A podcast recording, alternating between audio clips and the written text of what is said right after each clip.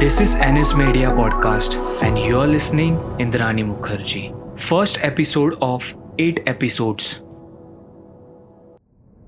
यूँ तो हम ज़िंदगी में न जाने कितने किस्से सुनते और पढ़ते हैं कभी न्यूज़ चैनल में कभी अखबारों में और कभी किसी की मुँह जबानी हर रोज हज़ारों सच्ची झूठी खबरें बाजारों में बिका करती हैं मगर कुछ महज कुछ ही किस्से होते हैं जो दिल और दिमाग पर घर कर जाते हैं। यूँ तो हम अब रोज रोज अजीबो गरीब घटनाओं और वारदातों के बारे में पढ़ने के आदि हो चुके हैं। मगर कुछ घटनाएँ ऐसी हो जाती हैं जो न सिर्फ़ हमारे दिल और दिमाग को झकझोर देती हैं, बल्कि वो हमारी ज़िंदगी और समाज में बने सामाजिक समीकरणों को भी बदल कर रख देती हैं। कुछ ऐसी घटनाएँ जो समाज में एक नया उदाहरण स्थापित कर लोगों की सोच के परे समाज का एक नया पहलू लाकर खड़ा कर देती हैं। या यूँ कहें कि समाज और समाज में रहने वाले लोगों का असली चेहरा सबके सामने ला देती हैं। खबरों और गुनाहों का बाज़ार भी कुछ इस तरह बढ़ता जा रहा है कि हर मिनट एक नई वारदात की खबर आ जाती है। मर्डर केसेस तो आपको टीवी प्रोग्राम्स की हेडलाइंस से लेकर अखबारों के मुखड़ों तक मिलते ही रहते हैं, मगर यकीन मानिए यकीन मानिए, जिस मर्डर केस के बारे में आज हम आपको बताने जा रहे हैं, वो आपके होश उड़ा देगा। हो सकता है आप में से कई इस बात पर यकीन भी ना कर पाए, वाकई ऐसा हुआ भी था, मगर वास्तविक लगे या ना लगे, सच तो सच होता है। आज हम एक ऐसे इंसान और उनसे जुड़ी एक घटना के बारे में बात करेंगे जिसने न सिर्फ़ समाज में रहने वाले लोगों की आँखें खोल दी, मगर महिला का एक अलग और बिल्कुल नया रूप भी सबके सामने लाकर रख दिया। एक घटना जो बहुत दुर्भाग्यपूर्ण थी, मगर जिसे झुटलाया भी नहीं जा सकता। आज हम कहानी दोहराएँगे इंद्रानी मुखर्जी की, जो कभी एक बिज़नेस टाइकून थी। इंद्रानी मुखर्जी अचानक क्यों सलाखों के पीछे पहुँच गईं? ऐसा क्या हुआ कि रातों रात इंद्रानी मुखर्जी की ज़िंदगी और पहचान दोनों ही बदल गए। चलिए सबसे पहले जान लेते हैं कहानी की हीरोइन और विलेन को, जिसका नाम है इंद्रानी मुखर्जी। जानते हैं वो कौन थी, कहाँ से आई थी और क्या करती थी, और हम आज उसकी कहानी क्यों दोहरा रहे हैं। इंद्रानी मुखर्जी का जन्म साल 1972 में आसाम के गुवाहाटी शहर में हुआ था, और हर आम बच्चे की तरह उसे भी घर पर एक निकनेम दिया गया था, पूरी बोरा। बचपन में इंद्रानी ने गुवाहाटी के सेंट मेरी स्कूल से पढ़ाई की और उसके बाद वो मेघालय के एक बेहद खूबसूरत शहर और उसकी राजधानी शिलोंग चली गई। शिलोंग में डिग्री लेने के बाद वो नौकरी की तलाश में जमशेदपुर गई, उसके बाद दिल्ली और फिर कोलकाता।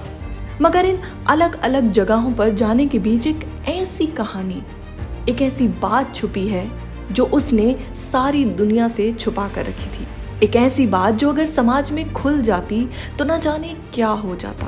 दरअसल, शिलोंग में रहते हुए वो एक लड़के से मिली और उसे, उस लड़के से प्यार हो गया था। लड़के का नाम था सिद्धार्थ दास। इंद्राणी को एक कल की महिला के तौर पर देखा जाता था, जो न सिर्फ़ खुद को, मगर समाज को भी संभालने और बदलने का हुनर रखती थी। वो बहुत खुले विचार की महिला थी और समाज के बंधन ना उसे कभी बाँध पाए थे और ना ही उसकी ज़िंदगी में उसे कोई भी फैसला लेने से कभी रोक पाए थे। यही वजह थी कि वो तीन साल के लंबे वक्त तक सिद्धार्थ के साथ लिव इन रिलेशनशिप में रही। इंद्राणी और सिद्धार्थ के दो बच्चे हुए, एक बेटा और एक बेटी। बेटी का नाम शीना बोरा और बेटे का नाम उन्होंने मिखेल बोरा रखा। इंद्राणी और सिद्धार्थ के संबंध बहुत अच्छे और मधुर थे। दोनों के बीच काफ़ी अच्छी अंडरस्टैंडिंग थी और दोनों एक दूसरे के लिए कंपैटिबल भी थे। शायद यही कारण था कि वो दोनों तीन साल के लंबे वक्त तक एक दूसरे के साथ रह सके। इंद्राणी और सिद्धार्थ की ज़िंदगी दूर से देखने में तो काफ़ी अच्छी और सुलझी हुई नज़र आती थी। मगर वो कहते हैं ना कि दूर के ढोल सुहावने होते हैं। इन दोनों पर यह कहावत बिल्कुल सही बैठती थी। इंद्राणी और सिद्धार्थ आपस में भले ही एक दूसरे को कितना भी समझते हो, मगर दोनों के बीच कुछ वक्त बाद दिक्कतें आने लगी। इंद्राणी एक वर्किंग वुमेन थी और इंडिपेंडेंट थी। वहीं सिद्धार्थ बेरोजगार था और कुछ काम नहीं करता था। शुरुआत में इंद्राणी को इस चीज़ से कोई दिक्कत नहीं थी, मगर जैसे जैसे वक्त गुजरता गया और इंद्राणी और सिद्धार्थ के दो बच्चे हो गए, तब उसे लगने लगा कि अब सिद्धार्थ को भी कुछ कमाना चाहिए। इंद्राणी सिद्धार्थ से कहती और सिद्धार्थ हर बार कोई ना कोई बहाना बनाकर टाल देता। कुछ वक्त बाद लोग भी कहने लगे और अब इंद्राणी सिद्धार्थ की बेरोजगारी से परेशान होने लगी थी। कुछ समय बाद सिद्धार्थ का सोशल स्टेटस एक बेकार और बेरोजगार इंसान का बन गया और एक दिन आखिरकार इंद्राणी हार गई और सिद्धार्थ से कहने लगी, सिद्धार्थ अब बहुत हुआ। तुम आखिर कुछ करते क्यों नहीं हो यार? सारा दिन घर पर खाली बैठना। ऐसे कैसे चलेगा? पूरी मैं इस बारे में ऑलरेडी तुमसे कई बार बोल चुका हूँ कि मैं काम ढूंढ रहा हूँ। मिल जाएगा जल्दी तो मैं ज्वाइन कर लूँगा। जल्दी कब कब सिद्धार्थ? तीन साल हो चुके हैं तुम्हें खाली घर पर बैठे। मैं कब तक हर चीज़ की ज़िम्मेदारी लूँ? हमारे दो बच्चे हैं यार एटलीस्ट उनके फ्यूचर के बारे में सोचो। पूरी तुम फ्यूचर के बारे में ज़्यादा सोचकर हमेशा अपना प्रेजेंट बर्बाद करती हो। मैं सिर्फ़ ट्राई कर सकता हूँ जो कि मैं कर रहा हूँ। अच्छा कैसी कोशिश और कौन सी कोशिश की बात तुम कर रहे हो? तुम घर से निकलते तक नहीं हो, ऐसे मिलेगा तुम्हें काम। अब लोग भी बोलने लगे हैं, सिद्धार्थ, थक चुकी हूँ सुन सुनकर। अब और मैं तुम्हारे साथ नहीं रह सकती। इस तरह तो बिल्कुल भी नहीं। ये लड़ाइयाँ दोनों के बीच आम हो गई, मगर इंद्राणी के कुछ भी कहने का फ़र्क सिद्धार्थ पर नहीं पड़ता था। और कुछ वक्त बाद दोनों के बीच की बढ़ती दिक्कतों के चलते उन्हें अलग होना पड़ा। इंद्राणी गुवाहाटी आसाम की रहने वाली थी। और तीन साल के इतने लंबे रिश्ते के टूट जाने के बाद वो दिल और दिमाग से बिखर गई थी। इसलिए उसने अपने होम टाउन गुवाहाटी जाने का फैसला लिया। इंद्राणी अब अपने घर पर रहने लगी थी। उसके पिता का बचपन में ही देहांत हो गया था और पति की मृत्यु के बाद इंद्राणी की माँ ने दूसरी शादी कर ली थी। इंद्राणी अपने पिता के बहुत करीब थी और उनकी मृत्यु के बाद मानो टूट सी गई थी। इंद्राणी, तैयार नहीं थी अपनी माँ की दूसरी शादी के लिए। सब कुछ इतना जल्दी हुआ कि वो संभल ही नहीं पाई थी। इंद्राणी के सौतेले पिता का नाम था उपेंद्र कुमार बोरा और वो उन्हें अपने पिता के रूप में एक्सेप्ट नहीं कर पा रही थी। या यूँ कहें कि वो किसी को भी अपने पिता की जगह देना ही नहीं चाहती थी। इंद्राणी उन्हें पसंद नहीं करती। कुछ वक्त बाद ये बात उपेंद्र को महसूस होने लगी और इसका असर उनके रिश्ते पर भी पड़ा। इंद्राणी के उपेंद्र से रिश्ते कुछ खास नहीं थे, या यूँ कहें कि दोनों बस मजबूरी के लिए साथ थे। उसकी माँ का नाम था दुर्गा रहने बोरा। उपेंद्र कभी कभी इंद्राणी और उसकी माँ को मारा भी करता था। एक बार उसने बचपन में अपनी फैमिली से परेशान होकर एक ड्राइवर की मदद से स्कूल से भागने की भी कोशिश की थी। मगर उस वक्त वो पकड़ी गई और फिर कभी स्कूल ने उसे वापस आने की अनुमति नहीं दी। इंद्राणी बचपन से ही एक बहुत महत्वाकांक्षी लड़की थी। जो अपने जीवन में कुछ अलग सबसे अलग करना चाहती थी।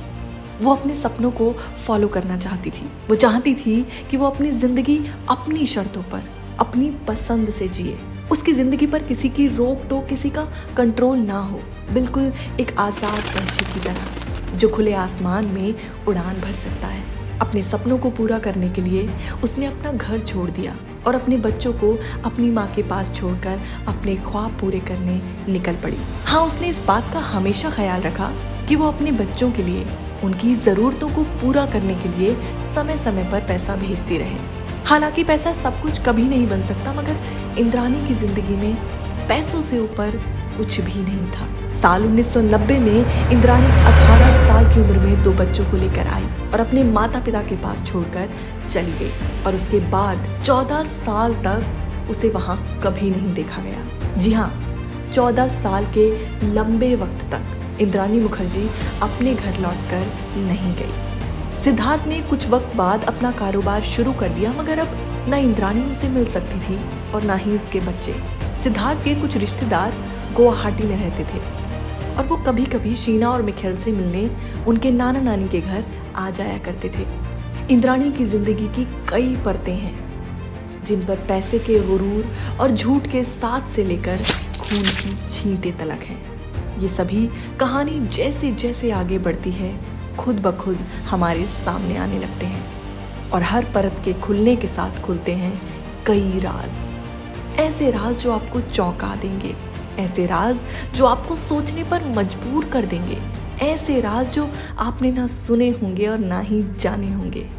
ये सभी राज हम खोलेंगे हमारे अगले एपिसोड में, जहाँ हम और आप जानेंगे पूरी उर्फ़ इंद्राणी की ज़िंदगी के बारे में और जानेंगे कैसे पूरी बोरा इंद्राणी मुखर्जी बनी और कैसे उसने इंद्राणी मुखर्जी से जेल की सलाखों तक का सफ़र तय किया। तब तक के लिए जुड़े रहिए और सुनते रहिए NS media podcast. You are listening Indrani Mukherjee only on NS media podcast. Written and voice over by Tusharika Sharma. Sound design by Mohinder Rathore. Subscribe to our channel on Jio Saavn app और wherever you listen to your podcast for feedback mail us on N S media podcast at the rate gmail dot com की Friday for new episode